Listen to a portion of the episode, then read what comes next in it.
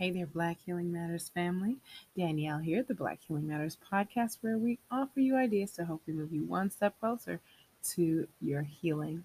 Happy Thursday to you. And on this Doing the Right Things Thursday, I bring you someone who is truly spectacular. That's right. Who are we talking about today? Well, we're talking about Mr. Alvin Irby. Alvin Irby is a former kindergarten teacher turned social entrepreneur and comedian. He's a founder and a chief reading inspirer. You hear that? Chief reading inspirer at Barbershop Books, a literacy program that creates child friendly reading spaces in barbershops and provides early literacy training to barbers.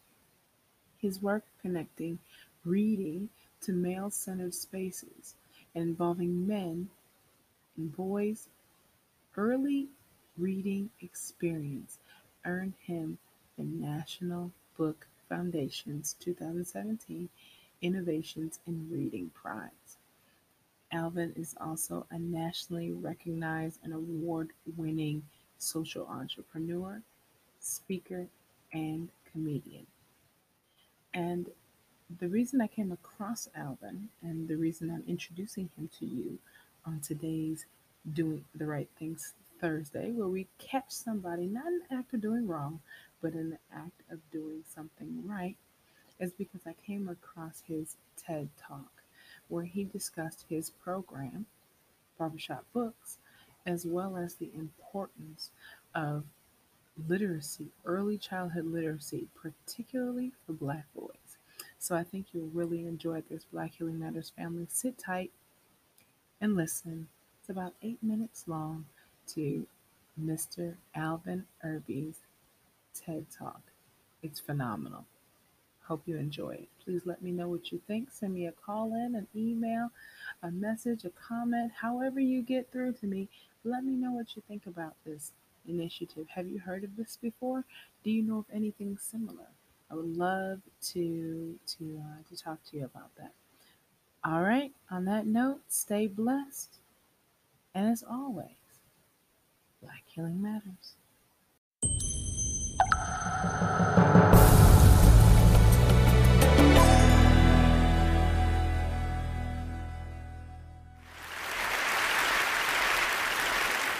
As an elementary school teacher, um, my mom did everything she could to ensure I had good reading skills. This usually consisted of weekend reading lessons at our kitchen table while my friends played outside. My reading ability improved, but these forced reading lessons didn't exactly inspire a love of reading. High school changed everything. In 10th grade, my regular English class read short stories and its spelling tests. Out of sheer boredom, I asked to be switched into another class. The next semester, I joined advanced English.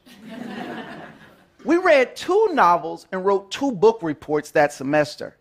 The drastic difference and rigor between these two English classes angered me and spurred questions like where did all these white people come from?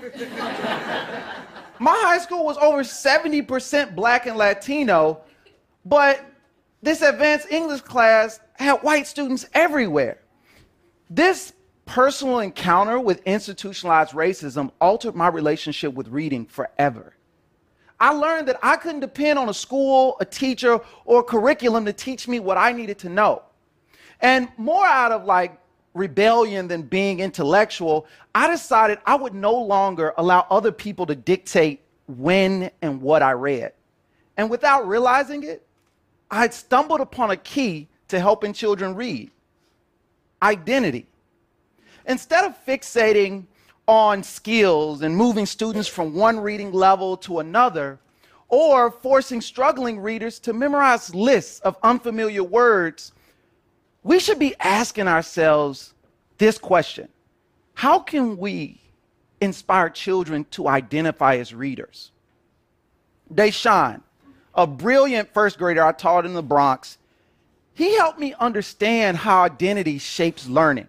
One day during math, walk up to Deshaun and I say, Deshaun, you're a great mathematician. He looks at me and responds, I'm not a mathematician, I'm a math genius.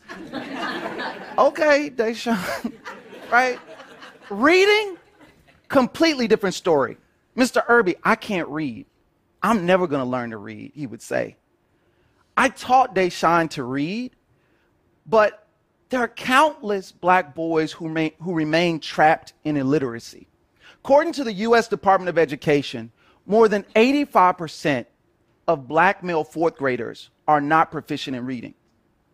85%. The more challenges to reading children face, the more culturally competent educators need to be. Moonlighting as a stand up comedian for the past eight years, I understand the importance of cultural competency, which I define as the ability to translate what you want someone else to know or be able to do into communication or experiences that they find relevant and engaging. Before going on stage, I assess an audience. Are they white? Are they Latino? Are they old, young, professional, conservative? Then I curate and modify my jokes based on what I think will generate the most laughter. While performing in a church, I could tell bar jokes, but that might not result in laughter. As a society, we're creating reading experiences for children that are the equivalent of telling bar jokes in a church. And then we wonder why so many children don't read. Educator and philosopher Paulo Freire believed that teaching and learning should be two way. Students shouldn't be viewed as empty buckets to be filled with facts, but as co creators of knowledge. Cookie cutter curriculums and school policies that require students to sit statue still or to work in complete silence, these environments often exclude the individual learning needs, the interests, and the expertise of children, especially black boys. Many of the children's books promoted to black boys focus on serious topics like slavery, civil rights, and biographies. Less than 2% of teachers in the United States are black males, and a majority of black boys are raised by single mothers.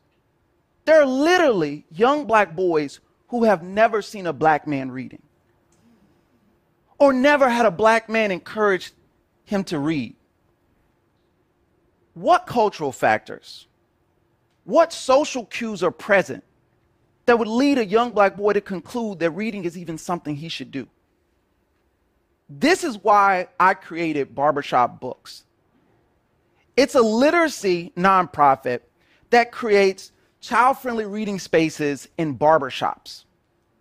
The mission is simple to help young black boys identify as readers. Lots of black boys go to the barbershop once or twice a month. Some see their barbers more than they see their fathers. Barbershop Books connects reading to a male centered space and involves black men and boys' early reading experiences. This identity based reading program uses a curated list of children's books recommended by black boys. These are the books that they actually want to read. Scholastic's 2016 Kids and Family Report found that the number one thing children look for when choosing a book is a book that will make them laugh. So if we're serious about helping black boys and other children to read when it's not required, we need to incorporate relevant male reading models into early literacy and exchange some of the children's books that adults love so much for funny, silly, or even gross books like Gross Greg. you call them boogers. Greg calls them delicious little sugars.